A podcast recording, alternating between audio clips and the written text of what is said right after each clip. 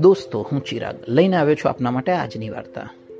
જંગલના રાજા શેરસિંહે રિમ્પી ખિસકોલીને કામ પર રાખી અને કહ્યું કે, જો તું મારા ત્યાં ઈમાનદારીપૂર્વક કામ કરીશ, તો એક આખી અખરોટની બોરી હું તને રિટાયરમેન્ટ વખતે ઇન્સેન્ટિવ તરીકે આપીશ.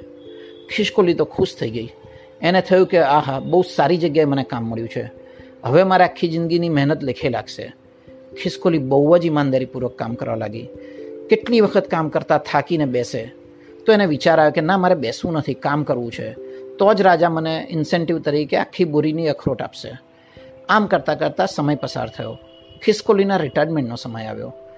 રાજાએ વાયદા પ્રમાણે ખિસકોલીને આખી બોરી ભરીને અખરોટ પણ આપી. ખિસકોલી ખુશ થઈ ગઈ. એને એમ લાગ્યું કે મારું જીવન સફળ થઈ ગયું, મારી મહેનત લેખે લાગી. આખી બોરી લઈને ઘરે ગઈ.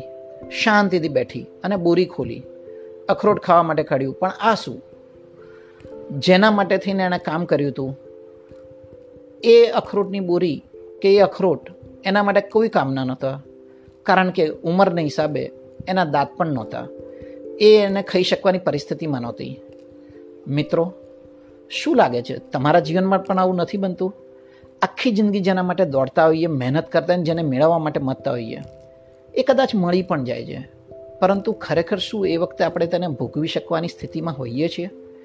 જીવનમાં આપણે કેટલું કામ લોકો માટે કરતા હોઈએ છીએ કેટલી કંપનીઓ ઇન્સેન્ટિવ કમિશનની લાલચો આપી અને તમને સતત દોડાએ રાખે છે. પરંતુ એ વખતે શાંતિથી બેસીને વિચારવું નથી લાગતું કે જેટલું આપણે કંપની માટે દોડીએ છીએ, એના કરતાં આપણે પોતાની જાત માટે દોડીએ, આપણા પોતાના ભવિષ્ય માટે દોડીએ. જે સમય મળ્યો છે એને ભોગવી લઈએ. જે સુખ મળ્યું છે એને અત્યારે માણી લઈએ. ભવિષ્યના સુખની કલ્પનાઓમાં, વર્તમાનના સુખને પણ આપણે ગુમાઈ બેસીએ છીએ. તો મિત્ર, આજનો મંત્ર.